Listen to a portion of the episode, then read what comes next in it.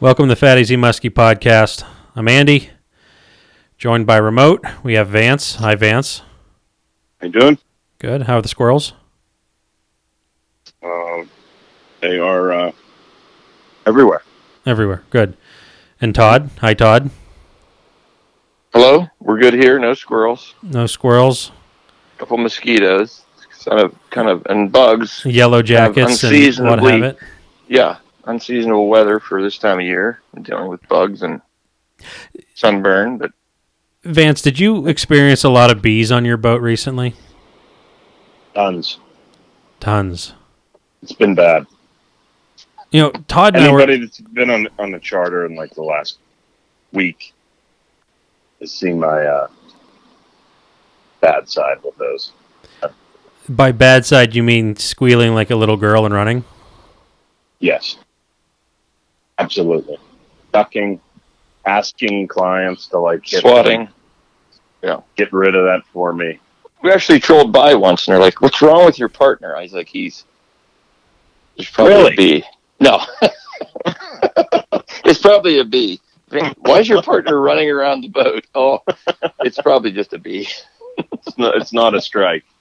No, they didn't get one. He would be back. They in don't have- after the boat. Jumping up like it's a strike. jumping up, up jumping up and down in the front of the boat. Yeah, probably one of these bees that keeps irritating us. Yeah, That- That's the one thing that like I I forget like from year to year is just how many bees find you in the middle of a lake. I, I don't understand. I mean, there's not a flower for a long ways. What are they doing buzzing around a boat?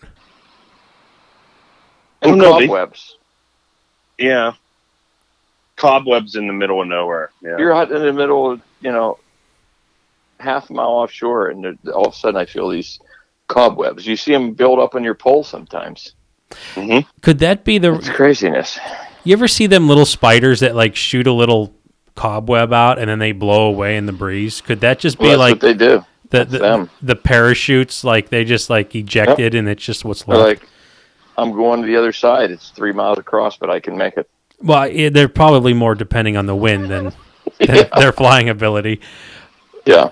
And uh, but I mean, I, I'm serious. Like you go out and there's just bees in the middle of a lake. Yeah. I don't get it. Trust me, I know. I know. And this this time of year, they're all like They're like yellow they want to jackets. They- land, land on you and just sit there and chill till you hit them, and then they sting you.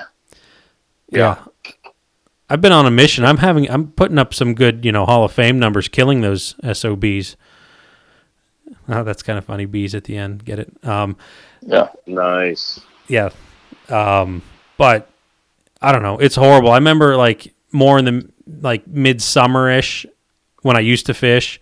There were like honeybees that would come around, and I wouldn't really mess with them. But these these are like yellow jacket hornet type things. I don't. Yes. th- There's three kinds of bees in my book. There's honeybees. They're the big bumblebees. I think they're like carpenter bees. I don't even know the right word, but they're giant. They dig holes in the wood, Mm-hmm. and then all the other ones suck. So Or bad. Yeah, they're mean. Mm-hmm. But uh, anyways, Vance is allergic to them.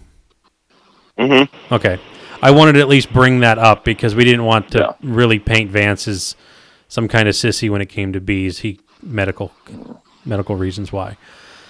So, anyways, Yeah, that developed late in life. An allergic reaction. Uh, crazy because I used to get stung all the time when I was little and uh, never, never experienced uh, what I do now when I get stung. So interesting, interesting stuff. I hate them. Absolutely hate them. They hover around the net a lot too. I noticed that. Uh, I know. Okay, this is playing Yeah. into something in the future. I know why something So- happened now. It all makes sense, and I'm gonna I'm gonna call this back when it when the story Yeah. comes up. But okay, I'm sorry for interrupting. nice. Go ahead. yeah, I, that's just what I noticed. You know, they're on the frickin' net all the time.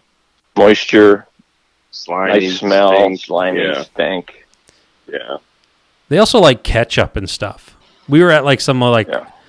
you know, with the kids, you know, just doing whatever, some pumpkin patch thing. There's slides and what have you, and anywhere where there was food and like ketchup and stuff, all these bees are around. I'm like, this is great. We have a whole bunch of young children, and it's just a giant hive of bees swarming around this Yeah. food area.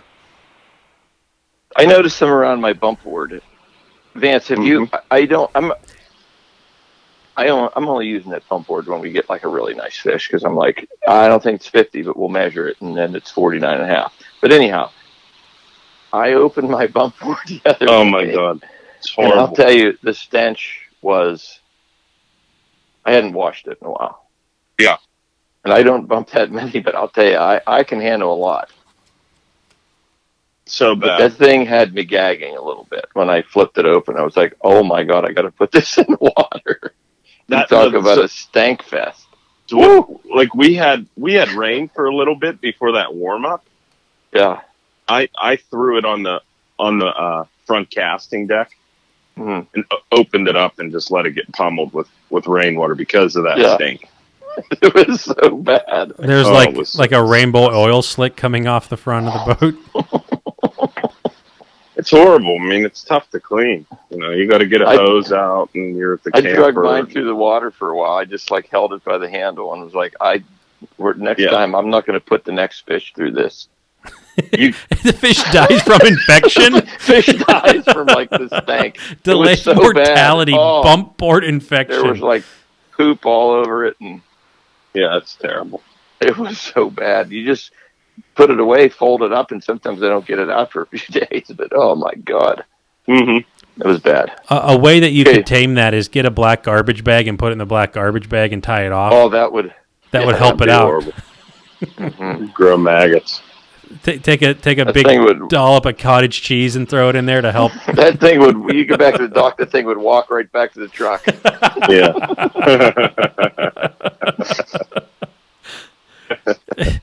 It's it's eating through the whatever the Oh. PVC that it's made out of. That honestly was one of the, I just that happened just the other day. I took the boat home to do a good cleaning, and I put, took everything out and did a nice scrub. And the, the board was sitting there in the sun, and I thought nothing of it. I was like, "Man, something really smells." was that damn. You open it up I and it's, flipped- it's green oh, with flipped moss. it open. It was horrible. Oh, it was Yeah. absolutely horrible. You know, culture of botulism. it's terrible. People are swabbing it for testing. Mm-hmm. I forget to dunk the thing after the fish is on it. Yeah, I do too. I'm just like, okay, throw it up there. Let's get it out Yeah. later. Yeah. You dunk it before or whatever, and then you know when it's done, it's done. It's just part of the cleanup. You throw it up front. We'll clean it eventually. Oh, you don't have to dunk mine before. There's lots of slime and goo on there. It's it's good to go. it's hard to get apart. I have to have the other people open it. It's like stuck. It's like a Ugh. foggy window. He needs to wipe the numbers off to actually read. I got the Man. fish in one hand, and I'm like, "You got to open that. I can't open that thing up. It's stuck or something." Yeah, it's it's like the jaws of a bear trap. It takes two people. We're kicking it. Yeah, it was bad. Anyhow, it was a fun intro. Yeah, Yeah. we're we're not even into it, but How's Fat Easy Muskie products going, Andy? oh, we're tired. Days are getting Tired. shorter. I'm Days are alive getting though. Shorter. That's good. But anyways, you can find most of our stuff. People still ask me about baits I don't have up on the website, and I'll tell them if I have them or not. But uh, for the most part, this, the Raptors, the six, the eights, the soft tails, the I was going to say tens, but they're not up there. Uh, they're on the website. Six, eights, soft tails, the Stinger glide baits, all the rod holders, and all the configurations. And uh, you can find more standard colored baits at Muskie Tackle Online. MTO, contact Aaron. Has a great shipping policy, $75 and get free shipping. He's uh does ships fast. Great guy. Also Team Rhino Outdoors if you're looking for exclusive colors. Jeff has a lot of colors. I don't even know how many offhand. I'd probably say 8 depending on what he has in stock if he takes down the pictures or not if they're out of stock but uh, some really neat colors if you're looking for something that isn't the standard so check out Team Rhino Outdoors. And uh, Todd, Wholesale stores. We have some at uh, O'Donnell Sports Shop. O'Donnell Sports that's right, we do. in, in Portersville, PA. I was in Hogan's Hut today. They have, I think, five left from their order. And Hogan's Hut is reorganizing, and they're putting the hunting gear up. So the there's five. There's a couple orange perches. There's a black one, and there's I think there's a stinger. That's all that's left there. So I'm shocked that black one's still there. yeah, yeah. I think it's a black softail. I think. Hmm. Yeah, usually the black ones go real quick, but yeah, they they got a couple left on the side table. They're probably going to put a discounted price on those couple baits. So So if you're in the area, go to Chautauqua, pick one up. Hogan's Hut. Everybody stops. you know, you should pick one up if you're going to go on a trip with Muddy Creek. You should. Muddy Creek Fishing Guides. That's Vance and myself. mcfishingguides.com. Give us a call. We'll do our best to get you out there and get you on some fish. We're dealing with some unseasonably warm weather right now, but everything's going to be coming to a screeching halt with shorts and suntan and suntan lotion in what is it today, October 9th? Mm-hmm. A niner. I, yeah, I think two days from now it's going to start at 65 and end at 43, something like that. We're good. It's coming. Fall is going to get here. I still had 68, 69 degree water temps today. Craziness for this time of year, but uh, we've been getting fish. I'm getting some casting, we get some trolling. Either way, we don't really have that much open the rest of the season, but give us a call. We'll try to get you in. We'll, we'll do our best. Book Vance up so he can't go shoot all my bucks. There, that's my Mhm. plug. Damn. Dear- I'm pretty. Yeah, I can't hunt. I'm not going to be able to hunt at all this October. Sucks. Well, you get to fish. Really enjoyed that. you Yeah. get to fish. Yeah, that's true. That's true. Anyway, I get to fish out of a Ranger boat. Big shout out to them for supporting Muddy Creek and this podcast. Um, check out Vic Sports Center and Marine in Kent, Ohio. Winterization's coming up. Give your boat a once over through them. They have great service. Take care of you. Um, if you're looking to buy a boat for next spring, next season, all that good stuff. Uh, give them a fair shake. They got Starcrafts, Star Welds, and V Ranger boats, and they got a pretty they got a pretty good uh, used inventory too of uh, all different types of boats. So check them out. I saw a really, I saw a video of a of a aluminum boat. They came out with like an 1890 or 1880. They're calling it aluminum Ranger, and uh, the the video of the inside. I mean, I'm telling you, it was like identical to the boat that I'm using right now. really, Oh yeah, I haven't seen this. yes, it's on their site. It's really cool. I mean, it is laid out exactly. I mean, it, almost exact as you could. Something going on with the, the, the, the rod storage in the front, like you can add a platform or something, but it looks exactly the the cockpit. Everything looks the same as the uh, 1880 Angler, uh, and they had like a.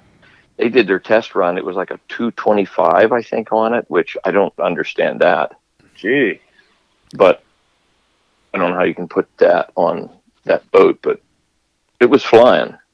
Oh, I bet you there's Nope. just barely the prop in the water. yeah. Yep. But it, it was cool. You know, I don't know if the price, how, but you know, I have, I have no idea about the prices. I don't know how much, uh, the difference between the 1880 Angler or the 1880 aluminum, but it was an, it was a laid out boat, man. It was nice. Hmm. Jump seats, everything. You have to check it out, you guys. I will. I like looking I at that stuff. I like looking at that stuff. And uh, St. Croix rods, best rods on earth. You know, you might be thinking about ice fishing right now. Some people aren't. They sell ice rods. They sell trolling rods. They sell casting rods, fly rods, whole bunch of different kinds of rods. So check out St. Croix. And mostly made in America. Great warranty. What else could you ask for? Thanks, St. Croix. And last one. Anyone guess? Muskies Inc. Todd got it, man. He's on it. Am I? Am I? I yeah, I know all these things, especially Muskies Inc. Been a member for many years, and I think everybody out there that's into muskie fishing should look into becoming a member of their local chapter. They got them throughout all the states that have the muskies. Uh, great stuff going on with Muskies Inc. Very important for us to stay involved with that club. They help. Just the name helps. Your local chapters are going to have to do a lot of the work for yourself, but using that name, using the brand, Muskies Inc. brand's been around since 70s. Uh, you can get stuff done. And uh, we we talk about it all the time, all the neat little things my local club does, and all the clubs of the 70 clubs or something around the nation, they're all doing that. You know, you got the Becker Fund, you can access that through there and get some get some monies uh, coming into your local club for stocking, or you know, you just throw out what you want to do, and then they evaluate everybody every year, and you know, they they they they divvy that up around the country, and it's great stuff. I really think it's making a big difference in our Pennsylvania muskie fishing. Not that I even spend any time fishing there anymore. I'm up here all the time at Chautauqua, but uh, you know, our tournaments that our club is having, they're you know, it's getting better and better with them stocking these larger fish. Well, that it's all stemming back to our club, and uh, making a big difference. Yeah, I don't see the state just heading that up. Mm-mm. Just you know, randomly saying, No. "Hey, I think we could improve our muskie, you know, stocking Mhm. efforts." You know, so that there there is some push from Muskies Inc. So Oh yeah, and and our and our club, our local club, is a little bit lucky in that you know we have one of our, I think he's the vice president right now. He was a, you know, uh, a fish warden for thirty some years. He's retired, but he was into muskie fishing. The head biology guy. Uh, for 30 some years is retired. He's into muskie fishing. They're both active in our club and uh, he was the head biology guy for the Northwest region, and you know I think that really helped us a lot having those guys in our club. You know, they know everybody. They trained a lot of the people that are working there now, and you know, trained them to do their jobs. And but uh, yeah, it's all good. It's all good. There's nothing bad to come out of it. You know, get involved. A lot of good stuff coming out of Muskies Inc. Always has been, always will be. excellent. guy from uh, the Three Rivers chapter out uh, this past week, and they had uh, you know a couple times this year at their you know monthly meeting. Uh, they had Pennsylvania Fish Commission guys come down, and you know they went through the meeting, and a lot of the money from you know is geared towards trout stocking throughout Pennsylvania and he says the uh, fish commission people were pretty taken aback to see, um, you know, how much of a heartbeat there was for muskie fishing in PA, and that kind of got the you know the ball rolling with, with them, uh, you know, the Becker Fund and all that stuff. He was telling me uh, they got you know some extra coin and Mhm. uh, it went towards you know feeding the the minnows to make them like you know 12 to 15 inch muskies getting put into there so uh, Yeah. you know how else is the fish commission gonna you know figure stuff like that out uh, if it wasn't for those the local chapters so i was i thought that was pretty cool Yeah, it's it's. I think it's neat that you guys are you know taking people out.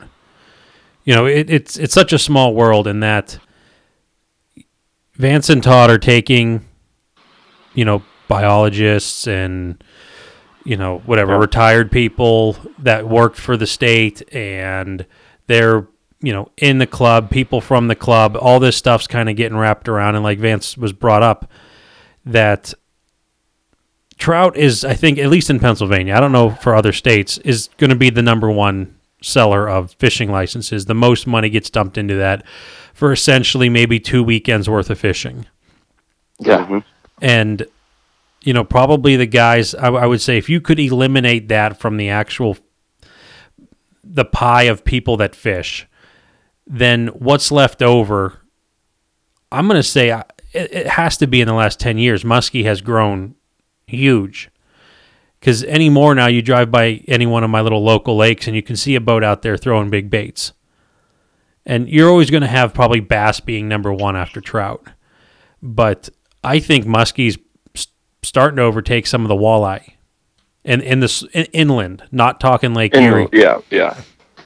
Just because I don't know. For me, I can't catch a walleye inland to save my life, and you know, you got Lake Erie. Why would you fish, you know, inland for for walleye when you got Yeah.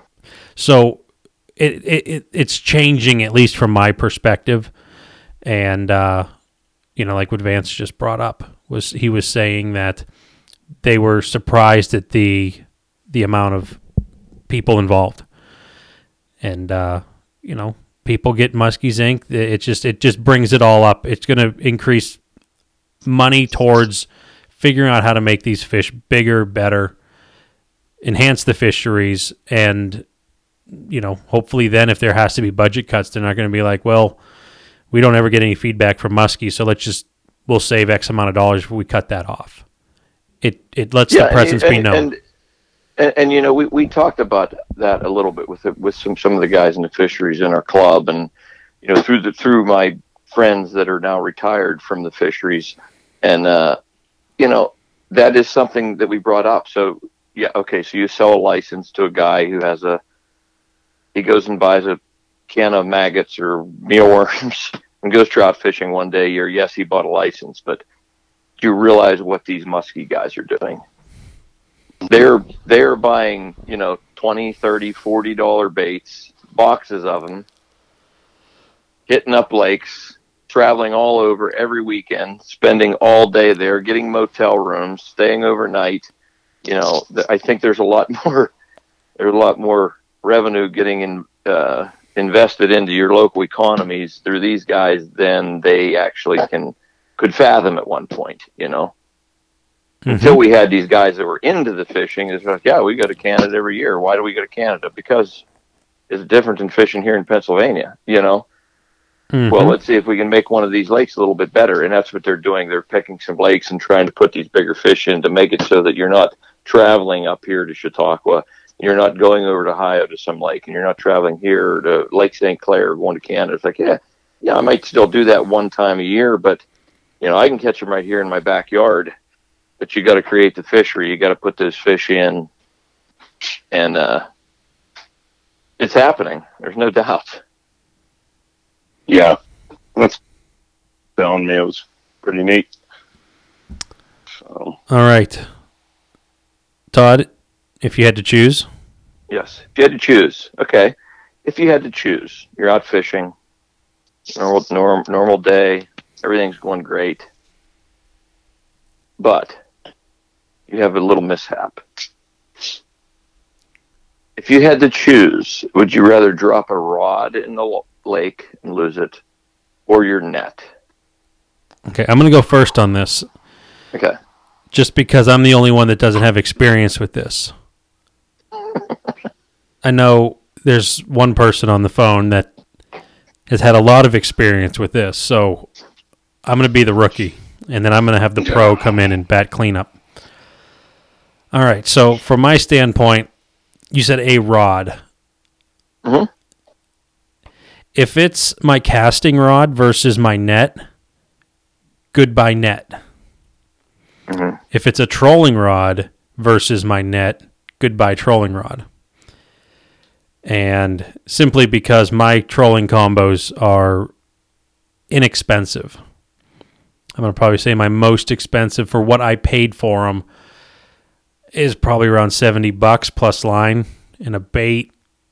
I don't know, $100, $110. Mhm. My LT with my Tranx Yeah. if you paid retail is eight times that. So I'd prefer to lose my net. Now my net is special to me because I made it. You made it. Yes. Yes. I made every every part of it but the web obviously I didn't, you know, mine the aluminum and, you know, purify and stuff like that, but um I made, you know, made my handle, I made the yoke, I made it folds in half. I made a big giant hoop. It weighs it's a boat anchor. It weighs a lot. I bought the netting and my sister has a fashion degree and she was able to make the bag for me. So everything there is exclusive to me. So It's very vogue. And, and I, I, I should have specified. I'm not thinking of dropping. Although I have had guys come on the boat with their casting rods attached to their waist with a rod leash, afraid the fish is going to rip it out of their hand. But I'm I, I should have specified. You know, drop a trolling rod, get six out, one falls in the water. But uh, yeah, a- I think it's good. a- absolutely. So my net means a lot to me. I've had it for a very long time. I've probably had it for better of 10 years. you've had it through like five boats, Three musky boats at least. three musky boats. Yeah, yeah. if you don't count my Erie boats, they, that doesn't spend a minute Mhm. on those. But uh, you know, it's it's something to me. It's going to be very hard for me to part from that net, even if there's a really nice store bought one. But so, anyways, when it comes to trolling rod, goodbye trolling rod. I didn't make you, so I would rather lose the rod if it's a trolling rod. But I, I think I could part with my net if I if it was that or my legend tournament. so Man, that's tough. I've lost like what would that be? You know, probably a four or five hundred bucks worth of stuff on a rod. What the hell hell's another buck forty? You know, with a if it was a legend tournament. But I mean, mine is definitely. So that's why my answer is I will lose the rod over the net. I think the net is. And it's coming from somebody that has multiple rods on the boat. I can always use a backup, but yeah. um, I do not have backup nets on the boat. And which is fine for me fishing, but like when you're doing charters, people, you know, want their fish in the bag and stuff. Uh, the net makes it just so much more simple uh, to land that fish, believe it or not. And uh, man, I lost my second one, and like well, we're going to talk about that story here soon. So don't Yeah. Yeah. don't start Okay. crying about it yet. Yeah, I know I'm just getting hit with all these emotions, but Yes. I'm But there's there, there's something happened. Yeah, there, there's something happened in in your losing in the last net loss. That that'll be the Well- story we can talk about. Yeah, yeah. So, but I'm I'm gonna go I'm gonna go with the rod because of that. Right, yeah. I don't. I, I've I've lost. You know what's another one? No. you know, just go take them. They're going to sacrifice for me now. I've been Yeah. losing rods, and I bought uh, that last one that that I lost before I found it on that big fish day. I Mhm. think we told that story. Yeah. I immediately like I texted the guy we had had on from uh, Brotherhood Baits, Mhm. Yeah. and I was like, just I need to rod leashes ASAP, please help. I'm an idiot, you know. No, it's all fun. It's all good. You know. But yeah. So, I rod. Todd, do you have an opinion on the subject? Me? Oh yeah. I really hate the net. I hate the way they get tangled in it. Uh, I'd rather just grab them with my godforsaken boga grip and unhook them or pick them up that way, get them in the boat. So, and my net is like 20 some years old. It's bent. I have to repair it all the time. I put eight bags on it. Uh, I would rather go into the day without that net. I already have, I have other ways I'll land them. Really don't want to lose one of my poles, which I've never lost one of those either. But there is the certain scenario that will lead us into our story that I have had this happen when I did not have my net. So, what happened yesterday, Vance? Man. Uh, Do you want to start from the beginning and tell the whole story, or do you want to do the uh, text message, video, picture messaging storyline? I don't know. What do you think's best? paint us, paint Uh, us, paint us a really nice picture because. Pro- I'm anticipating this is going to be Vance is going to have a really good story. Todd's going to have a story. Then I'm probably going to wrap this up with my story. So Okay. take your time and, and be detailed. Sure. Well, I'm on a charter yesterday. Start the day really nice. All rods, bump boards, nets, everything's All everything's accounted for. You have barcodes and a scanner, and you're just like dink, dink, dink. We're ready to start. yeah. um. Anyway, so we're fishing, and uh, you know, it's the fall.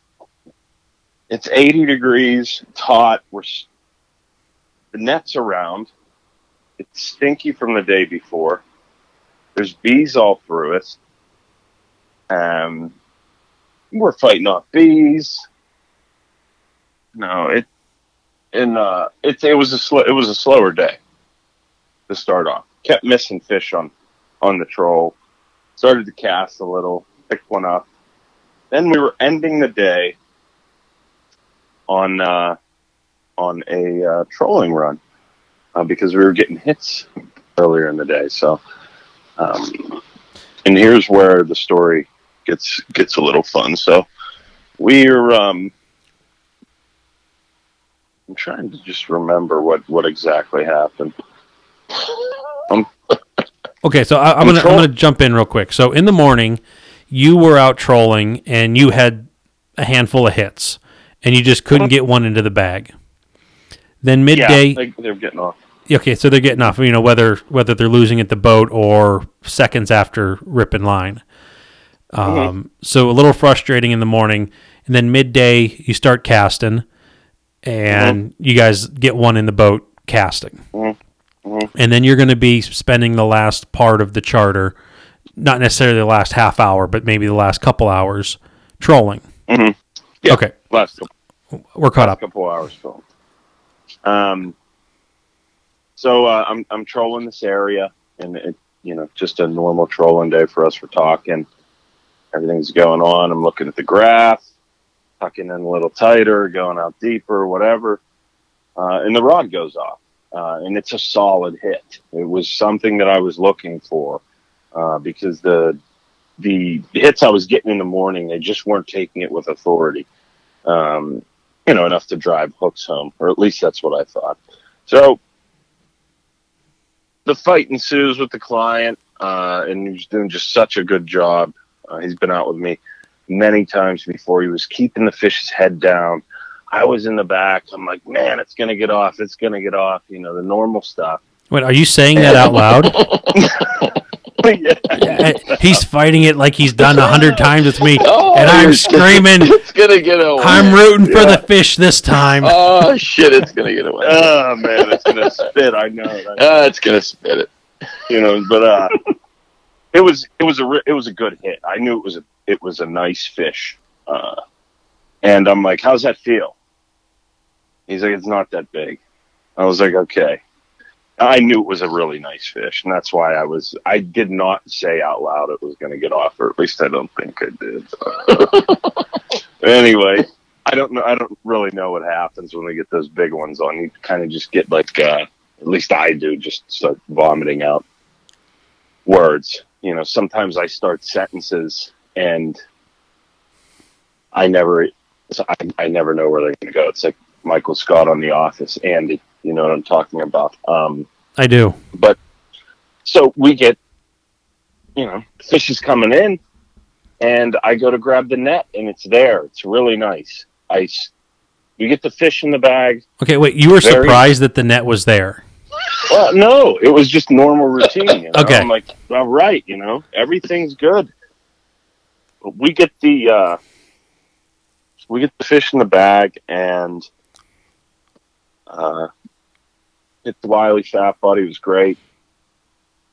And uh, you know, you go through the uh, you know release tools, get the fish out of the bag. I open up the bump board. It stinks. Bump the fish. Uh, get the measurement and the- here so when i'm in the bag this is what happened this is when it started getting really bad i i sent out a picture of the group but the fish was really uh spunky. And when you're like the first one to deal with them in the bag all the time they're kind of crazy uh, and they get more docile you know and then i'm like okay the you know, client can hold them uh, but initially there uh, it was just going nuts and the water's a little cooler. Fish is cold. It just felt very powerful in my hands and it slipped out of my hands when it was in the bag and really really jacked up my hands with the uh the gill raker things you know um and i was just bleeding profusely everywhere um and so i was in a little bit of pain and just like you know adrenaline going uh and I put it on the bump board. We measured it. When that was happening, it slipped my grip again, and I was trying to hold the fish down because you know I was bumping it on that back casting platform. Of course, I've done that before, and the fish has jumped off, and I've jumped back into it, and you know put my head in the water after it. So there was a lot of crap going on. When it did that, it cut me up pretty bad again, and I'm just like Jesus, this thing. I'm like you, Same I'm hand, yeah, yeah. same places, or different fingers. I mean, Oh, I mean, not the same places. This thing like went half hand. My hand looks like, you know, it's like two face hand. Half's completely red, half's really nice. You know, but uh, yeah, the picture that we got, I couldn't tell exactly where the blood was coming from, but it yeah, it, it I mean, covered I think it's pretty forty percent. Half of my Yeah, so it was a it was a photograph. You know, the bump board's in the back, and, and and here's Vance's hand, and the palm is facing the bump board away from the camera, and forty percent of the back of his hand is blood. Mm-hmm. Yeah. I mean, it's not just oh here's I'm spots. All, It- I'm all I'm all like Muddy Creek fishing guides. I'm I'm like, I hope that's your hand. yes, you couldn't tell. It was Yeah, I was like. I, I hope it's your hand, is not someone else that's fishing with you today. if it's yours, that's good. And I replied to Vance taking one for the team, so I'm I'm a little bit different on my perspective. yeah. But uh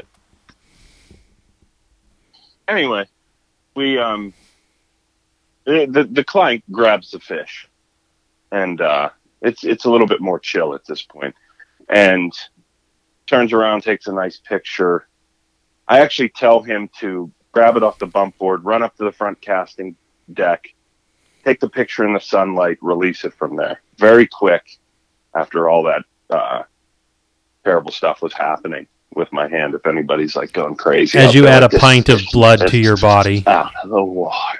But um, anyway, so the fish is put back in, uh, and it's like you know revival time, and his buddies having a good time, and he's up there, and he's pretend humping them, and he's doing like funny things, and you know the fish is is fine, and and I'm you know laughing with the kids, and uh, anyway, by that time some of the boards that I had left out were completely underneath the boat because, you know, that's just what happened uh, with the wind direction. As soon as you kill that motor, your boat kind of goes crazy. But so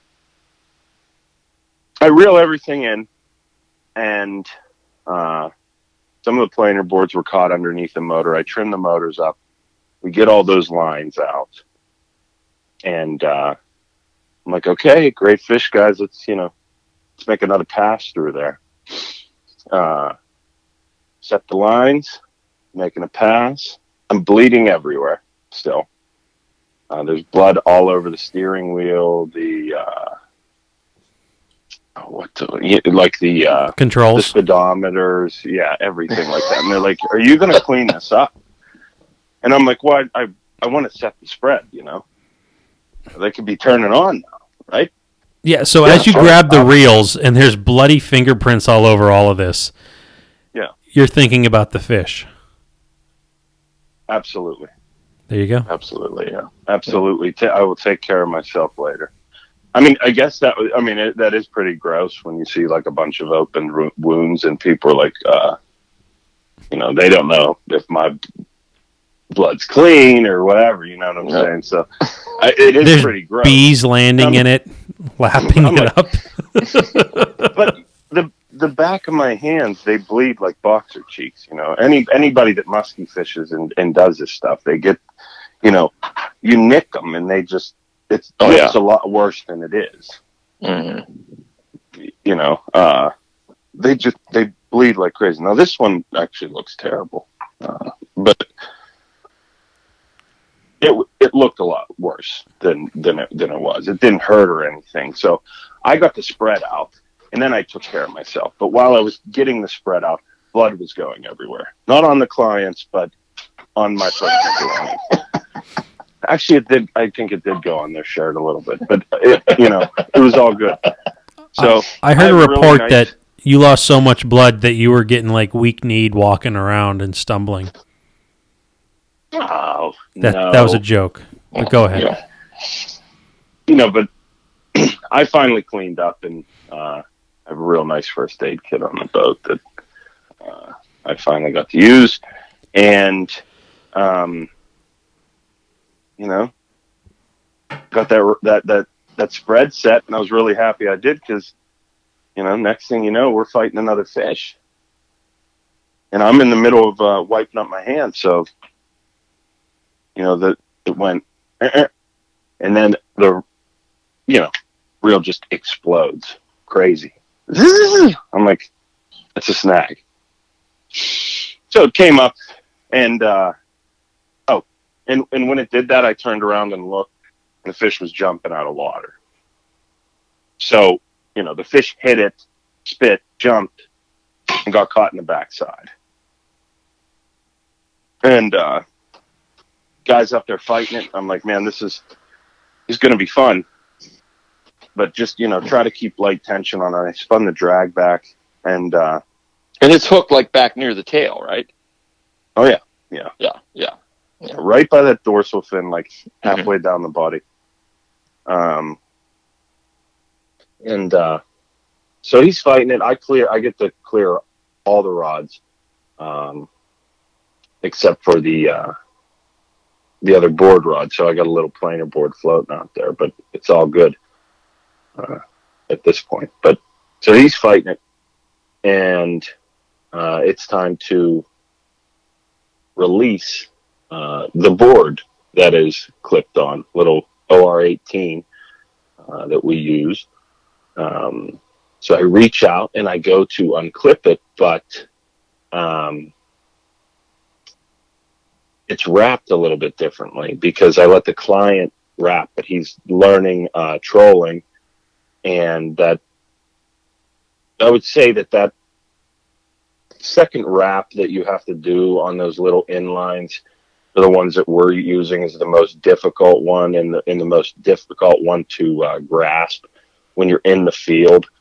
And Todd did a video on it recently. I don't know if if uh, it's been put on the the internet. It was up on it was up on Muskie Hunter, yeah. Okay, so it was on. No, no, was- no, no, no, that one hasn't been up yet. Yep. That one hasn't been up yet. But Mm-mm. anybody that does that rap knows that you know that took them a while to to learn. Uh, it takes repetition, and Mhm. you have to kind of do it in the field because you need that tension uh, of the lure pulling on it while it's in the water. You can't just like sit at home and do like this is a wrap uh, because it doesn't have that tension. But um, so you know he's learning, and it's time to take this off, and um, I can't get I can't get the thing off. I'm like, oh my gosh, it's all it's screwed up, you know. And this is all on video. The, kid, the kids start videoing it, um, and you know there was there was a bunch of choice words and a lot of funny stuff being said when I couldn't get that board off. It took it took me four attempts. Like the fish would come in, and then it would take a run, and I really was I was trying to I didn't want to like use a lot of force because you know I don't know how bad it snagged at this point, uh, and I don't want it to rip out. I want the kid to get the fish. You know, I finally get it off, and the way that I get get the the board off is, um, the fish. I think when when I was it was pulling back and I was giving it some line and giving it some line. It actually broke some teeth off in that little clip on the backside with that with that line stripping through it. So it just came off with ease. Um, and so he starts battling it again, and he's doing a great job. Fish is taking off. He's reeling back, taking off, reeling back. And I'm like, this is great. It's time to net it. And I turn around and the net is nowhere to be found. Like it's not in the net holder where it's supposed to be. Like I put it every single time after we after we release one. It's not there. It's not on the floor. It's not up on the front of the boat. It's Not in the glove uh, box. Not anywhere. Not okay. Not hanging off the side of the boat. Completely gone. Where and is it? It's in the lake. It's in the lake from the first the the fish that we the fish that we netted previously, like twenty minutes earlier. Well, apparently someone didn't put it back. Yeah, I mean it's it's it's on it's. I took it out. It's not hard to bump it. And the net is very much in the way yeah. in the boat. If you look once, if it's gone, it's gone. It's gone. It was gone. It was terrible. You weren't standing on it or anything? no. Okay. It's a horrible feeling. You know, I lost it. I don't know where it happened, but with how much the fish was going crazy in the bag and with me getting all cut up, and when I just pulled it out and put it on the bump board, it slipped out. And, you know, of course, all the other eyes were on the bump board. We were seeing how big it was. Um, As it slowly sank out of sight. Absolutely. Absolutely. Uh, it didn't make its lot. departure known. And no, just slid off into the depths, man, into the sunset. So I'm like, uh, you know, I'm, I'm just processing everything. I'm like, oh, that'll be fine. You know, I get these things on the boga all the time when I'm fishing alone, whatever. It's it's easier to do it that way. But it's easier to do that because you're tail. not when they're hooked in the tail. not when they're hooked in the tail. It's completely terrible.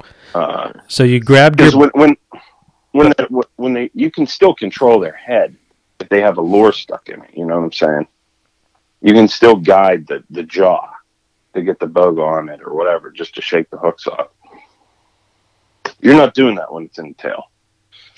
And uh, so I quickly realize how screwed we are, uh, and it's just going to be, you know, a miracle if we get this thing. I'm going to have, I'm going to have to gill, gill this fish while it's going crazy. Anybody that's ever snagged one, you know, when they, you get it to the boat, there are extra runs that happen. Get it to the boat, sees you, takes off. Get it to the boat, sees you, takes off. You know, Todd and I have chased one down with the trolling motor before. yeah. But we had a net you know, we had a net and we, you know, got in front of it and I stuck the net down in the water and it swam into it. Mm. But we're fighting, fighting this fish and it comes in and it's like the sixth time it comes in and I get a hold of it and it slips out of my hands. Almost had it. Almost put my hand right in its mouth because uh, it just went crazy and it like jumps and s- splashes and I'm like, oh my gosh, couple choice words, uh, and it's still on, and I can see that the hooks are like working their way out of it, and this is the last chance. The kid's reeling it in. He's like, I finally got it. You know, I, I want it to come in this way. And I'm thinking like, yeah, you want it to come in this way. I'm like, you're, I, you're not the one that's got to gill this thing with this, you know, big stupid treble hook that could pop out at any time. I, am thinking this treble hook's gonna like end up in my back, the side of my face, a forearm, wherever, you know. Um, but it kind of it, it comes in and you know it's backs backs to the top of the water, and then it does this like just gentle turn over on its belly, and it gave me the opportunity to just stick my hand right in that gill plate, and I got it, and you know it was a done deal. Then it was a miracle that we got that fish. It was so silly, and I just grabbed the hooks. It came right out of the right out of the out of the tail, and you know, I mean, didn't have the net. Unbelievable. We got that fish, and it's all on all on video. It's very very silly. I sent it to Todd and Andy. They're the only ones that are going to see this video. Um, but And you did it with a bloody hand. Mhm. I was adding to it. yeah, yeah, was doing it with a bloody hand, and uh, very silly. Done deal. We got him. I was in control the whole time. Didn't even need that net. In a much more real sense. I was, I was panicking. Fighting bees, losing nets, losing blood, and Yeah. six attempts on a hand landed fish. Mm-hmm. It was silly, and and the, the fish, it, it was. uh I've handled I- I've hand landed lots of them like that when they come in, but you just reach down, grab them by the tail, put your hand under their belly, and then you know someone else pops the hooks or whatever. Mhm. But when there is a what was that? That was a seven inch baker, wasn't it? That was it was just a five. It was just a five inch baker. Yeah. When there's two trebles in the area you're trying to grab, yeah, you're really trying to stay away from that. And then picking it up is the next thing. With they flop their tail, hmm It's like a battle mace. battle mace flopping all around. Yeah, yeah. Yeah, I thought like when I when I would get it, it was gonna kick, and you know Hook the you. ten, it was you know the tension from the kid pulling on it, it was gonna make it go flying, and it, it was gonna stick in. Yeah, yeah. I have no idea how people used to do that stuff without nets and bogas and stuff. You know, you watch those videos, and people are, you know, muskie police everywhere go nuts if you're, you know, holding the thing semi-vertical for a second. Uh, you know, I picked that fish up out of the out of the water. I had him vertical for a good two seconds.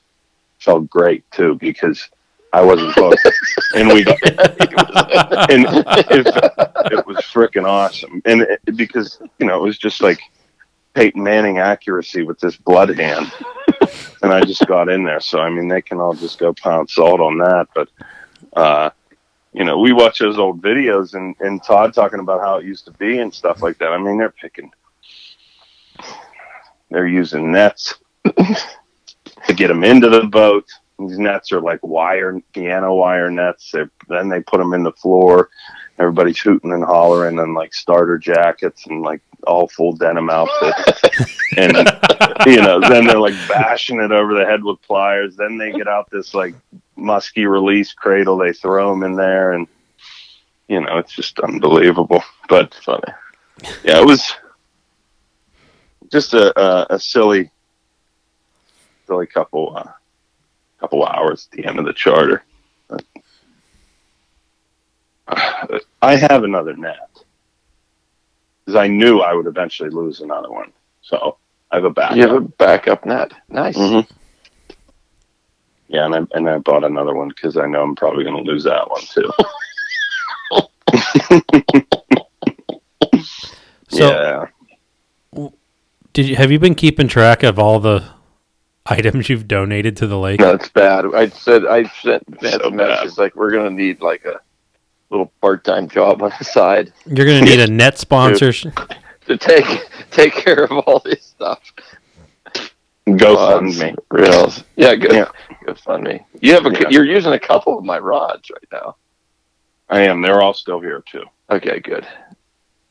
for today. I lost those. Yeah. Anything can happen.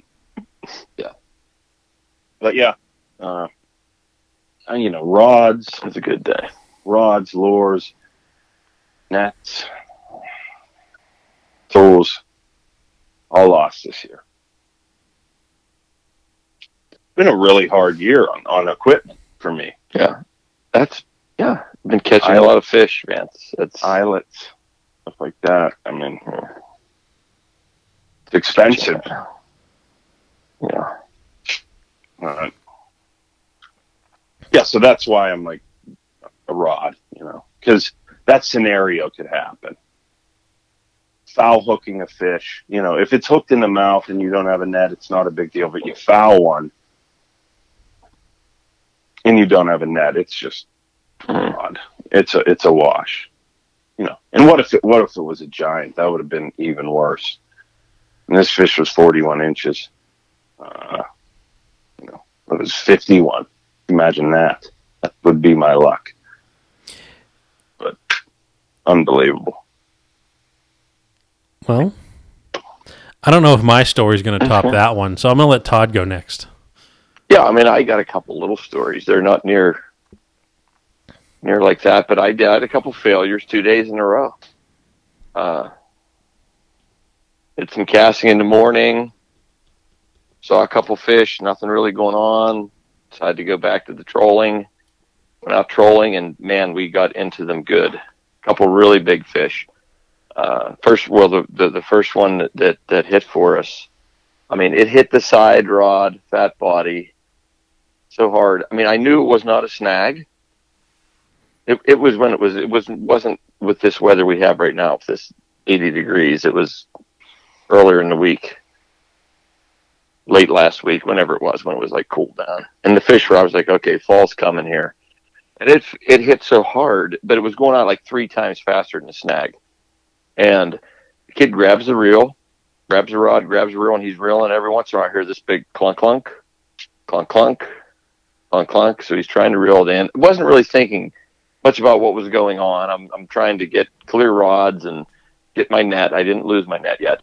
Uh, and uh, you know, we get it in. It's a great fish, like thirty some pound fish, and uh, I let the and everything's good. We get the pictures, and we're all happy. And I I let that rod back out, and uh, a couple minutes later, we get a hit on another pole right beside it on the down rod, and uh, that guy starts reeling. So I'm trying to clear rods, and I go back to the rod that we just caught the fish on, and I'm having a really hard time getting it in because it takes like half of a crank, and then it slips three gears. Then it takes a half a crank, and it slips three gears. I mean, that fish destroyed the the reel on the hit. That reel had never done that. So I mean, it hit with so much force that it, you know, that reel was It broke Toasted. teeth on the gears. it, yeah, it broke some teeth. You you could you could get a little half crank and it'll, and so I'm I'm like spending three times as much time trying to get this side run. and it's like, yeah, we can't use this reel, reel anymore. and uh, I mean, it happened on on the strike, but Mhm. uh, I didn't really, you know, I all I did was let it back out until we got the other fish. So I broke that, and then uh, the next day I'm out. My good I can't friend- believe he, he had to uh, fight that fish. Well, you know, I wasn't noticing, but I'm not paying attention. He's reeling, and it's coming in, and it was a big one. It was fighting good, and I, but I did notice. I did hear some sounds. hmm It probably wasn't. I was trying not to pay any attention to them, but I heard. I knew something was going on. But then, you know, I tested it without any stress on it, and I, you know, pulled the drag. Everything was good. Let it out. Everything was good until you attempt to reel back in. Then I- it was not good under any pressure. I found when you ignore problems, they tend to fix themselves. They will, or you'll figure out what it is eventually. yeah, yeah. So the next day, I'm out with another great friend, Patrick, and uh, right at the end of the day, I mean, it was getting down to the go time. It's four some four thirty five, or something like that, and we're gonna go till five, and uh, it was sort of a little bit of what happened to Vance. I mean, the the, the rod went off, and I thought the fish was gone. It was on a down rod. It was on a legend perch bait, which is a you know fairly large bait, three hooks, and then after it did the initial zip, when I thought the fish was gone, all of a sudden the rod is like screaming sideways, and it's going out to the side, and the fish does this giant cartwheel jump, and I can already tell when it jumps. I was like, okay, He's over top the down rod and the side rod on the other side. I already know this has happened. Uh, and then the fish goes down. Well, that one was actually, I mean, it had one hook in the mouth, but the bait so long, the other hook got caught in, in its back. So it was like planer boarding. And it's going the opposite way. It's going like behind my big motor. And I'm trying to do the tip with the great Fat AZ musky rod holders to try to tip it up to get it out. And I, it wasn't tipping real easily. So pushed a little harder than I normally did. Got it tipped up. Hand Patrick the rod and uh, he grabs it. I'm like, okay, we're good. It's on, baby. You know, and I'm reeling rods. He's like, uh oh, the rod's broke. and I, I look over. I'm looking at him fighting a fish. I look like up at the tip of the rod. And I'm like, Patrick, everything's good, man. You don't know what you're talking Yeah. about. Yeah, I'm like, can't you reel? Is is the reel broke? He's like, no, I can reel, but the rod's broke. And I looked down. I looked down. He has it pressed up against his chest, and right at the reel seat, it's it's at like a 45 degree angle. So there's no butt. He's like, where should I hold this thing? I said, well, grab that foregrip and just start reeling. So he's essentially got like a fly rod in his hand, hmm where the reel is right to the back. The cork is like the cork handle's like getting in the way because it's flopping around like a wet A ninja nunchuck. a nunchuck, and I'm like, oh, I, I, I remember saying, he's like, oh man, my all star rod. You know, those have been in the down rod position now for like 17 years on my boat, and you say that all. about them you say it all the time. the same two rods have been in the same position. And he makes fun of them. They really look really bad right now. But I was like, what? People were like, you? Why don't you put new rods? I said, because I want to see how long it'll last. Well, we're down to one now. It is broke. I sent Andy a quick message. Can you fix this? Super glue, duct tape. Andy, There's no. even and even Andy couldn't fix it. Oh, It's done. man. But we, we landed the fish. It was all fun. Now that it happened, that's what everyone said. What happened? That rod might break. I said, well, if it breaks, we'll have fun. It'll be a fun story. You know, what do you do? I'm not going to replace something. It's fine. Well, we're That's down hard. one. That's hard use. I mean, 17 years of hard use. It's not. Continue using the down rod, tipping up and down all those years. My one friend was like, "How many fish do you think you you guys caught on that pole?" I was like, "I have no idea." You know, a lot. So many big fish too, because there's and big ones rod, on those down rods. Yeah, You know, many big fish. But uh, those those rods were nice. They were very very nice. They were they were. They were a pleasure to use. I saw what I did. Put a picture of it up on our Facebook that we don't do much with, and our friend Jason Bond said, "Man, they should warranty that." Would they? They no, no they they've been out of business I mean, for like 15 years. Uh, well, I mean, doesn't say? Couldn't you? he was send? kidding. Couldn't you send it back to St. Croix and they'll give you a? Uh, It's an all-star rod, I thought St. Cro- I thought St. Croix bought them No. out or something. Like. Shakes, Shakespeare did. They they got rid of all these great rods they made, and they, they got bought out by Shakespeare, and they fish for bass and stuff. Yeah, but uh, yeah, so it's gone down down for the count. I'm gonna save it. like driftwood I'm just colored gonna hang it. hang it in my garage. Yeah, you could you could probably epoxy it up and make it look nice. I threw the handle away. I was so mad. So I just Oh, have man. Oh, I would have oh, put that in the museum. That was Yeah. petrified Yeah. cork. I already threw it in the garbage. Oh, That shows how attached You Todd could've is to used his it stuff. For like a a walleye beater or something. Yeah, it's cork. It doesn't work real good. I probably would have like fashioned a stick on the end of it, and you had a nice walking stick. Yes, that's not a bad idea either. Nice walking stick Make like with a- that. Fake gear shifter for your golf cart. Yeah, already in the dumpster. But I got the rod and what's left of it, and I'll hang that Well, up. that's the worst part. You can't even read the All Star. Damn. So we had some equipment failures in the small Ranger too. Back Believe to back days, man. Bad. Very sad. I'm very sad. It was like an old friend. those things are old friends. But we'll be going to the trolling, nice silver trolling St. Croix for the down rods next season. So, Yeah. What's your down rod now? well, now I had to switch. I put my, I have a St. Croix, seven foot St. Croix. Mm. Switch that over. I didn't have that many of those smaller rods left. I don't need a great big long down rod. Mm-hmm. I don't want to be scratching bottom when I'm going through. Mm-hmm. That was the day that you were handing me another rod because mine were so broken and annihilated, and I was like, I still need that. That's on you. Yeah. No trade backs. Yeah. Those were Uh, like 6'10, 6'10 extra heavy all stars. I had a whole pile of them. And, uh, cause we, we used to cast with those back when I got them. But they were great, jerk. great for those trolling. Yep. All right. I'll wrap this one up with, with my with an update on my boat. So a few weeks oh god, a few weeks, who am I kidding? Like a month and a half ago, uh, I got I got myself a new boat. It's been out two times. And uh, Ooh. I didn't know this. Yes, I've had it out in the water twice, and I've. I'll just. I'll. I'm going to tell the story, and then I'll. I'll, I'll talk about numbers. You know, I'm, I'm going to be modest here. So,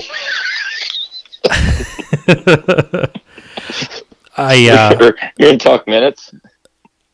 I, I, I. Okay. To be honest, I can't even say I've. I've done an hour, so yes, it's going to be in terms of Okay, minutes. okay, That's okay, the okay, next largest Sorry. denominator over seconds.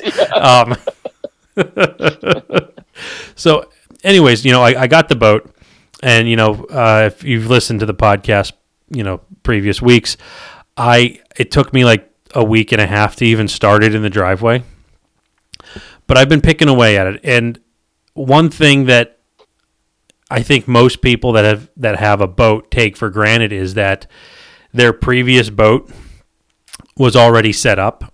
And we, we talked about this at length with Vance and Todd setting up their new boats. But you still have to do it with a used boat. So, you know, I got this boat and it's just like, okay, time to go through it all. And it wasn't that I was ignoring the boat. I just like never found time to pull it out, put it on the earmuffs and start it because I had a bunch of other stuff I wanted to do to it. And you know, so I got the paperwork all straightened out from, you know, state to state. You know, I did not actually go and see the boat prior to, to buying it. I uh, I took a chance, went off the guy's word. Everything he told me was, I feel, was accurate, and so I don't think anyone got burned there. So I'm I'm happy with that. He did tell me that once the motors warmed up, it developed a little bit of a hesitation at full throttle. And I said, "That's that's easy. I'll figure that out." This is important for the story I'm going to tell later. So I get it. I start it up and, and what have you.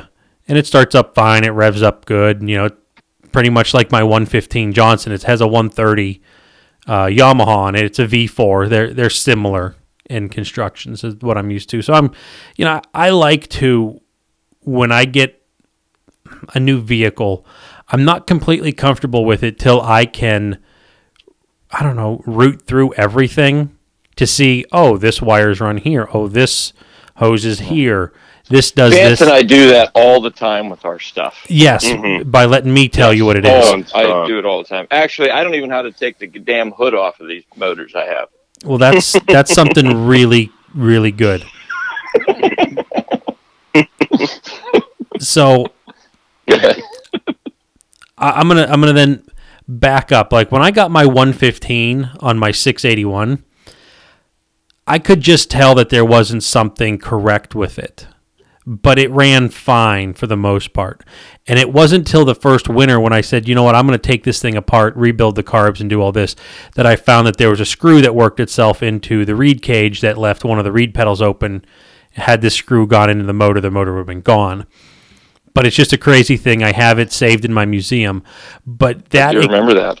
that excuse was just that feeling in the back of my, you know, it just in the back of my head saying something doesn't feel right with this. That I was gave me an excuse to dig deep into a motor, and then after that, I had the confidence to anything, and the motor's been flawless on on that on my 681 since then, and so that's why I wasn't too put off from oh it it starts up, it runs, it idles, everything's perfect. When it warms up, it has like a surging, pulsing thing. I'm like, this will be a great excuse for me to dig into this. Um, so, anyways, you know, I, I get the boat here. One of the first things that I do is I throw a compression tester on and I test all the cylinders, and they're all like 125, 130. So I'm like, okay, I'm not concerned with that at all. And, you know, I get my track, I put the track on the boat, and I'm starting to organize, figure stuff out, move all the contents from the old boat into the new boat.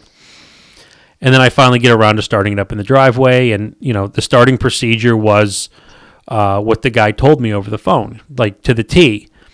And there's a manual choke on this on this uh, boat, that of the motor, on the hood. And I'm like, man, that's you don't see that a lot. But the guy would pull the manual choke instead of pushing the key in like a lot of the two strokes and probably even some of the four strokes the carbureted ones, you know, you push the key in, you can hear the little solenoid click to where it, it puts the choke plates on the carb, closes them. And I'm, I'm like, I wonder if this thing works. So, you know, I turn the key on and I hit it. I can like, yeah, I hear it working. In the driveway, I couldn't get it to start doing it that way. I had to go, you know, using the key, I had to go back and pull the, the manual choke lever out. And it, it did, like I said, it did exactly like the, the seller told me. So then I get to the lake, whatever, another week and a half later to give it a test run, and I'm trying to choke it with the key again, and it's like I can hear it clicking, but it's not making a difference. I eventually pull the choke out, fires up, and uh, so I leave the no wake, drive around real fast. Thing, you know, I'd say is very comparable, maybe just a touch faster than my old boat. And I'm like, you know what, this is this is good. So I set up and I troll for 20 minutes. Mm. like, I went 20 minutes. Mhm. I went about a lap and a half around Edinboro, and I knew I had to get home, kids and stuff like that. And They weren't biting. no, I mean, I I, I put in the time. I mean, there's nothing happening. I mean, Dead. Well, you keep, keep in down. mind, they're in shutdown. keep in mind, I had 12 rods out, so that's like two hours of trolling. Shut down. Yeah, all their teeth fell out. They're not grown in yet. Um, so, eh, so then I pack up stuff. I'm like, I got to get going home, and I'm like, I'll do a couple high speed runs across the lake, and it, you know, I get it, throttle it up, and gets up on plane real nice, gets going. I hit about 41, and it falls flat on its face for about two seconds. Slows me down about 35, then it surges right back up, and it's doing this on and off for about two seconds. And I'm like, well, I'm glad it's doing it now because I have time to figure out what's going on here. And it puzzled me for a bit because it only did it when it was warm. And that would make me lean ignition system because when some, indi- you know, maybe a coil gets hot, it might be cracked or something, some stuff starts to separate. And so I'm like, okay, I'll get this home. You know, the thing is, like, if I backed it down to like 30 miles an hour, it ran perfect. Idled perfect, gets up on plane perfect. It just was falling flat, you know, the last 1,000, 1,500 RPM.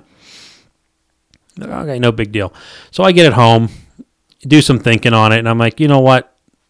My gut's telling me ignition, but it's cheaper and easier to, to address fuel. So the three main things on a motor is you got fuel, compression, and spark. And I already ruled out compression because that thing was good right from the get go with my compression tester. So it's either fuel or spark.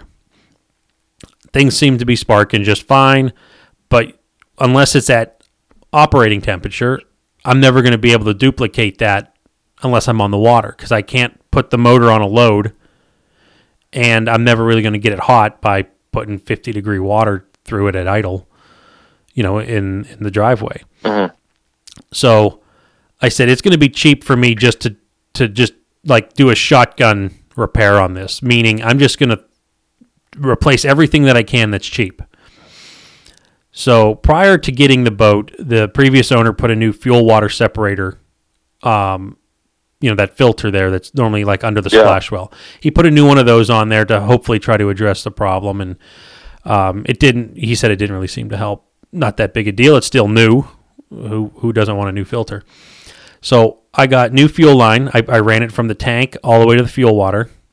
Then I got a new primer bulb assembly that went from the fuel water all the way into the motor. I got a new fuel pump, and I cleaned out the little screen filter that's that's under the hood. And you know, so I'm doing all this stuff. I'm putting all this stuff in. I also, in the meantime, I took the coils off the motor, and I took my multimeter. I tested them. It's not foolproof to run an ohm meter on coils, but if there was something catastrophically wrong with one, you, you could probably pick it out, but it's not a hundred percent test. So I took I them. think Vance, Vance Vance did that just the other day. I he was I was telling me about yeah. it. Yeah, yeah. Yeah. That's how you got the idea. I didn't want to tell anyone You that, but yeah, Vance was Vance was coaching me over the phone. You should see this. Mm. Whatever, dude. Okay, but I, I what I'm trying to do is I'm trying to paint. to work on your Okay, go ahead. Go I'm, I'm painting this picture, so I'm doing all this stuff, and like I'm trying to do it in between the the short time I have between getting home from work and having the kids home. As we've discussed many times in the past, that when something comes in and breaks your routine or your train of thought, you'll make mistakes. You lose a transom saver at the ramp. You don't tie Uh-huh. the boat down. You don't take the, you know, whatever. It messes you up. So I'm doing all this stuff. And, you know, really, all the stuff that I did, like when I say a fuel pump, some people might get all scared. It's two bolts, and and and you know you hook a hose up on you know the intake and the you know the the output of it. It's not that Naturally. it's not that it's two bolts. I mean, it's that's all it is. Is two bolts. So, um, You have to know what the fuel pump is, Andy. well, I, I'd like to think that someone could have say, no idea. I honest to God don't know how to take the hood off of my 150. There's like snaps and latches. The I thing is- in the book.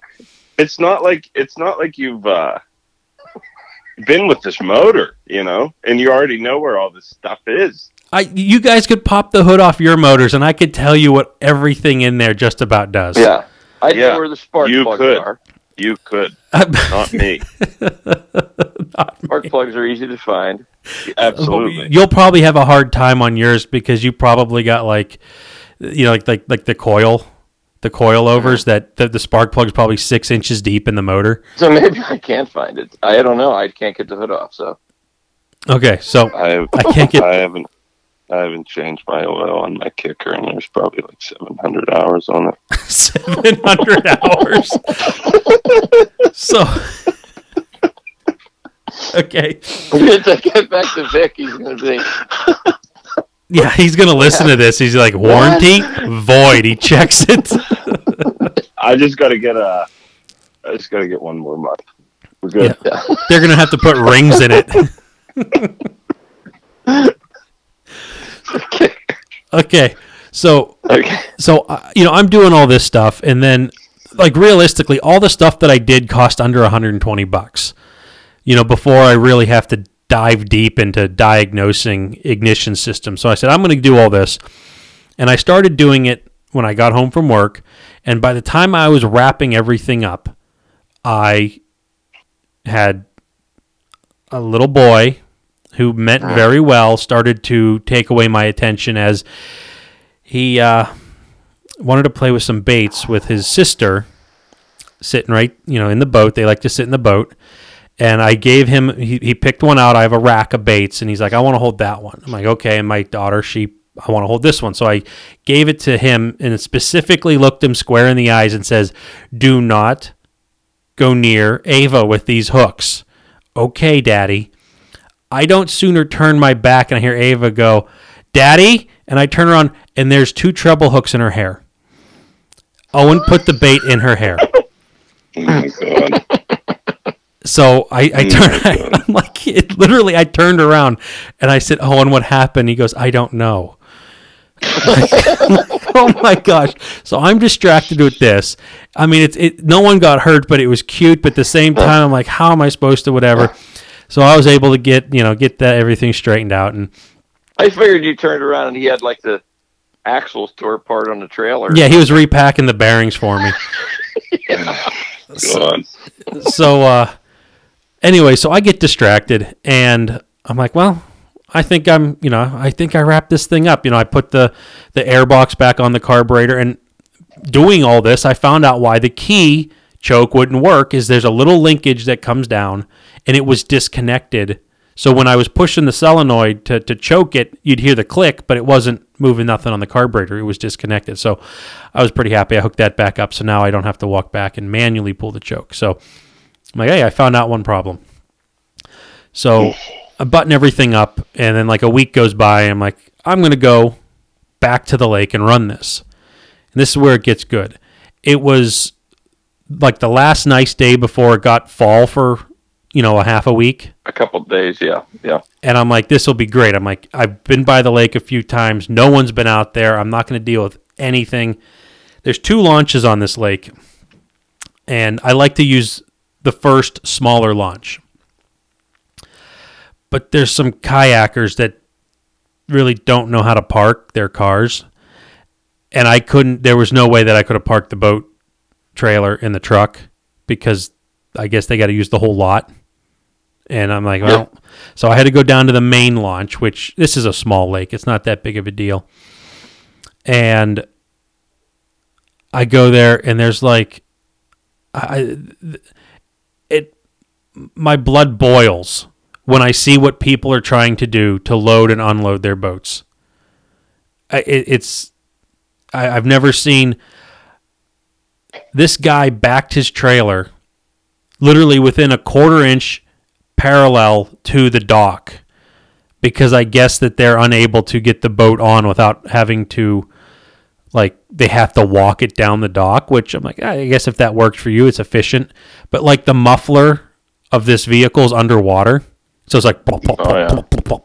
and so and it's an older guy and I get it but he has six like goalposts you know, three on each side to guide this so it can bumper itself straight. And he's right next to the dock, and there's a guy up to his belly button in the water helping him guide it while he's walking it. Yeah. He, he hooks it up, and it's only like a 16 foot boat.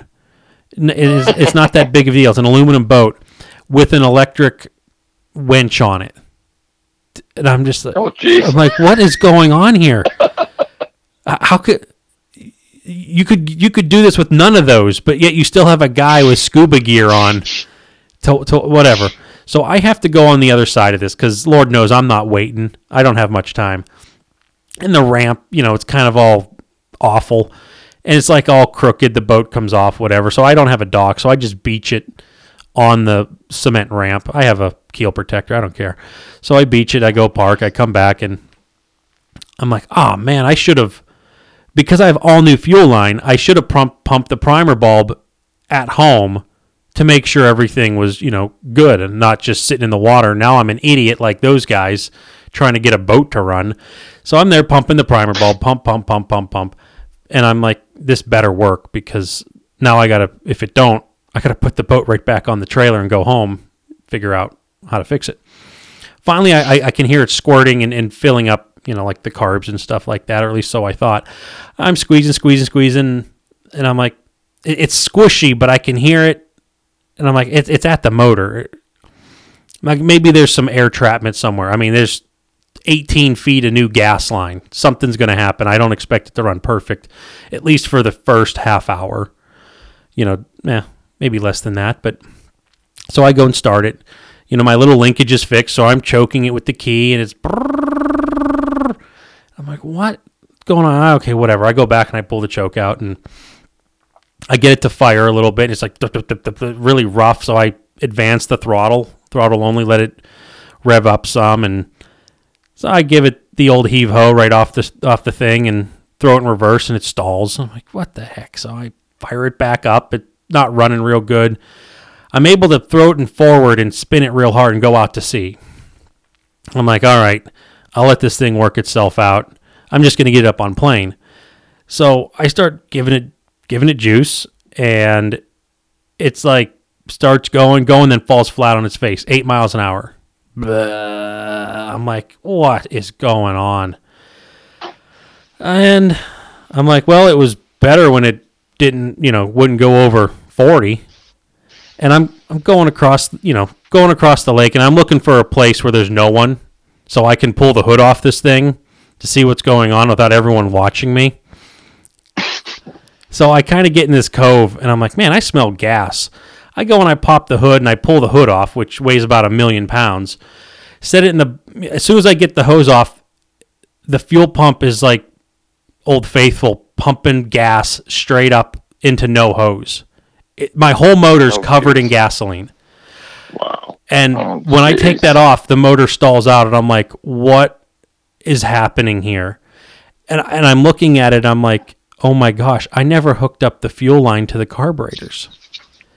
that was at the time that Owen put that bait in Ava's hair. It messed me up from finishing it. By the time I got him taken care of, I thought I was done. There is so much rainbow oil slick around my motor. And I'm like, I could have literally one spark, this motor was gone, and I would have been swimming. Because there would have been no way my fire extinguisher would have put that out. Yeah, yeah. Yeah. So I oh, dodged one there, but then I- then I started to think about it, and I'm like, how did my motor even run?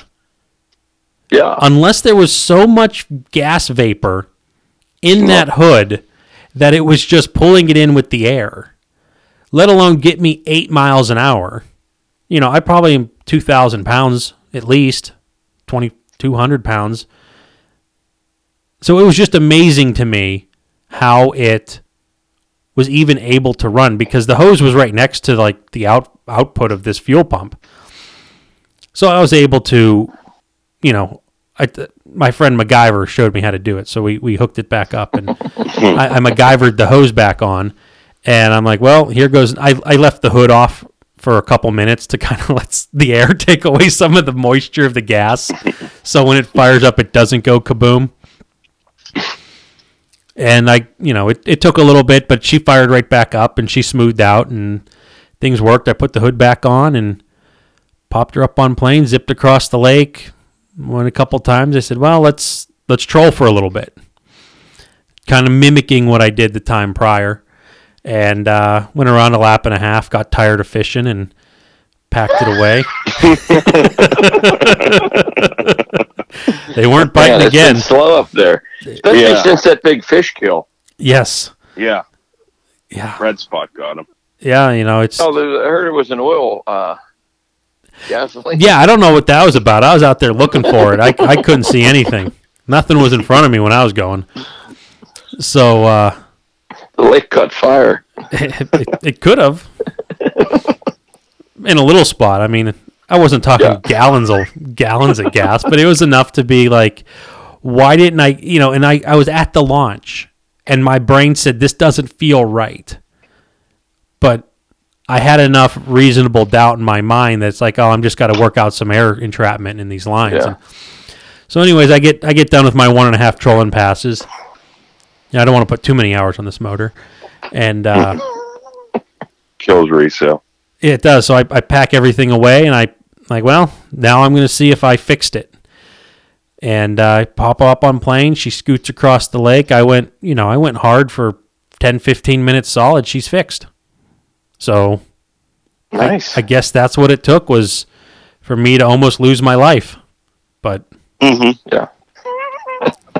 Something's just So after Andy's- fish. After Andy's first trip, he sends us a little video. Vance and I are out fishing all day, every day, and uh, we get we get a little video of Andy on the water.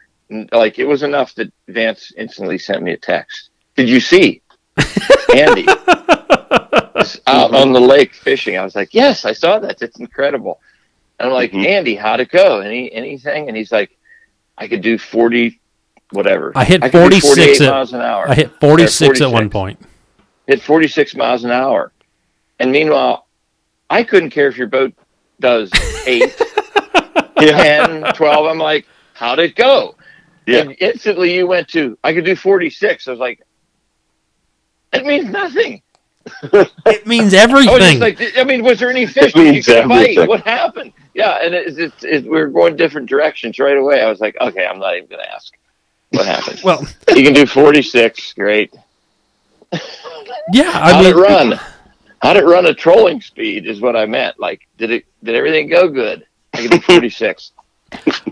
Yeah. Oh, I, oh, this is something. You know, something like that. the whole setup deal was when when I first got out the first time and I got it up on plane, and I'm like, all right, here we go. You know, I open it wide open and I put take my hand off the controls, grabbed on the steering wheel. I'm falling off plane. I'm like, what's going on? I'm like, my controls when I would go full throttle and I let go, they'd go right back to like idle in gear. Yeah. And I'm like, what is this? Isn't right. So that was one of those things that was weird. I had to kind of hold my hand on it, Yeah. And That uh, happened to my. It happened to the Lund when when after they rebuilt it. Like when I first originally it was fine, but it, after they did my rebuild on that 125 I had, I I couldn't let go. I mean, I usually just steered the boat, put it down, and went. mhm. But I had to keep I had to keep my hand on that. I mean, you probably know how to fix that. we'll see. You got to tighten something up, right? Yeah, what I ended up doing was I, I got home, and that was one of the things. I took the controls out of the side of the, the boat, and I Yeah, I would just have just used a bungee cord. that that that's Strap that works up too. to the bottom, pop it down. There you go. Yeah, I'm. I, hey, if it works, right? So I, I took the controls off the side and I looked in there and I said, "Oh, look, there's a little friction thing here." I'm like, "Where do I get to the screw?" And then I look on the other side that was easily accessible with a flathead screwdriver from the external. I'm Yeah, like, it was "Oh, from the outside. Oh, I could right just take in half a turn and it it tightened it right hmm. back up." But. Okay. That's how I learned, and Yeah. now I now I can do it because it was difficult at trolling speed because it either wanted to do three miles an hour or like six miles an hour. I couldn't get that fine tuned finesse in there, Yeah. We want to back down. Yeah. so I uh, now that I have that, everything everything was going good. But you know, it's just like. It, you know, I, I'd I'd say it's probably more common when you buy a used boat. You got to work out these, not necessarily little bugs, but little things that are set up not the way you want them. I ended up putting a four inch extension on my, my captain's chair. It, it sat so low that I'm like, I feel like I'm in a bass boat. So I took the base off the off the uh, chair. I turned up a big giant plug and I smashed it in with our 50 ton press, and you wouldn't know the difference. And You now, have a uh, single console on that one? yes, it's just a side. Just one side, yeah. just one side. But, anyways, that was my almost exploding on the lake story. Yeah. I was a spark away. Great. No fish. Man, they're just not biting out there, huh? Well, I'm waiting They're for my river to clear up. We keep getting four inches of rain in 20 minutes. You know, we've had like three of them storms. It's it's been awful, Yeah. and uh, I got to try to get one in that boat this year because you guys promised me great things. Oh yeah, what did I promise you? You promised me a new net. No. Did I? I don't know. can't even. I can't remember that either. I forget what it was. Well, Todd said a thousand dollars cash, and and Did I? Oh, jeez. can't, I can't remember that night. We're gonna have to listen. We're gonna have to listen back to some podcasts to see what the wager was. Right. But more or less is just like just what I was kind of going going here. I mean, but we went long on our stories. Yeah. Was, you know, just like basic used boat setups, what to look for and, you know, what to largely, you know, I wouldn't say ignore, but uh you know, like I said, I, as soon as I tested compression, I knew that everything was going to be easy because anything from there on out just bolted on. Biggest thing is uh, finishing the job without getting distracted. I could teach you guys how to change fuel pumps. Man, Yeah. that would be a Yeah. painful sitting for you, Andy. Because it's gonna take me a while. It's going to take you a while. but uh, So you have to keep the attention that long. I'll be Can we like, do how, this about, at, how about you can we do this at it? trolling speed? Yeah. Yeah. How about Yeah. you do it and then Can we do it on the water? fish? Yeah. Yeah. can we? You just I just could do for it on us, the and water. then we'll go fish. Yeah, you could zip tie in a multi tool. I'm sure you could. Yeah, I didn't even. I tore my boat apart. I didn't even have a zip tie on there. I had to rely on just the barbed fitting to hold to to, to get me around. And then when I got back home, I was able to put a, a regular hose clamp on it. Survivor, man. Hey, you gotta do what you gotta do. But now I'm I'm. That was my screw in the reed cage moment with my Yamaha now. On that new motor. Yeah. So this is the second Yamaha I've owned. First one that's actually on a boat. So I owned a 50, 50 horse Yamaha for about three months. Um, it never was on a boat. It was just on a motor stand. So, anyways, Hey, it's a nice boat. You got to get it. It's a Get very all nice boat. lined up in that. It's an it's a ni- it's a very nice boat. Certainly an upgrade from your other one. I, I, I don't know if I want to after hearing all the bump board stickage and bumblebees and slimy moss growing gelatinous there. stuff. Get out there in that fifty-five degree stuff. If I get We'll be co- we'll be cozy. Yeah. But she runs. All's well that ends well. Things are good. Trolling motor's hooked up. I took off that old Maxxum, put on my Terrova. Still learning how those Humminbirds work.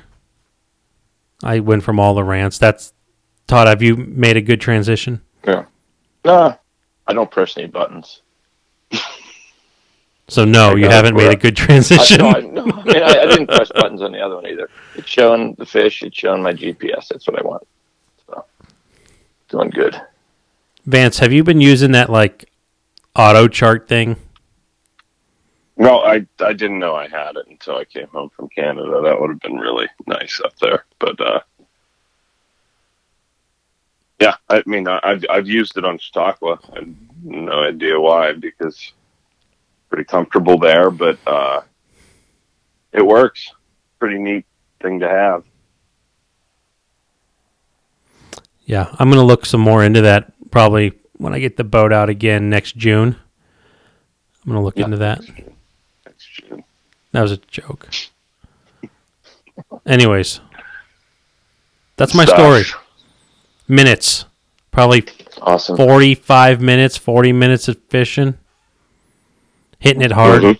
I felt naked out there because I didn't have my Can't my believe it. my waypoints. Because around all my little lakes, I, I marked out the 12 foot depth contour in waypoints. And uh, I did have three rods go off at once because I didn't have my 12 foot waypoints. Are you serious? yeah, I mean, I hit something fierce. I hit I hit something really bad. I, I was I was thought I was going to lose a bait. Whatever it was, it was solid. But you know, it went from like 14 feet to eight foot immediately. You just can't Mhm. get to them all quick enough. So, anyways, Nice. that's my excitement. I was able to survive, tell the story, pass it on. Yeah. Might help somebody. But absolutely. all right, you guys good? Good stuff. Yep. Good stuff. Yeah. All right. It was fun. Big thanks to Muskies Inc. Join Muskies Inc. Be part of your local chapter. Be part of the greater good. St. Croix Rods, best rods on earth. Vix Marine Sports Center. Ranger Boats. I own two. I think they're great. Vance and Todd, they each own one. They don't own as many as me. So that just shows how good they are. There's four of them between the three of us. Muddy Creek Fishing Guides, mcfishingguides.com, Fat Easy Muskie Products. And I think that's all of it. Um, Enjoy this weather. Enjoy the bees because it's going to get cold. Good luck fishing. Stay safe.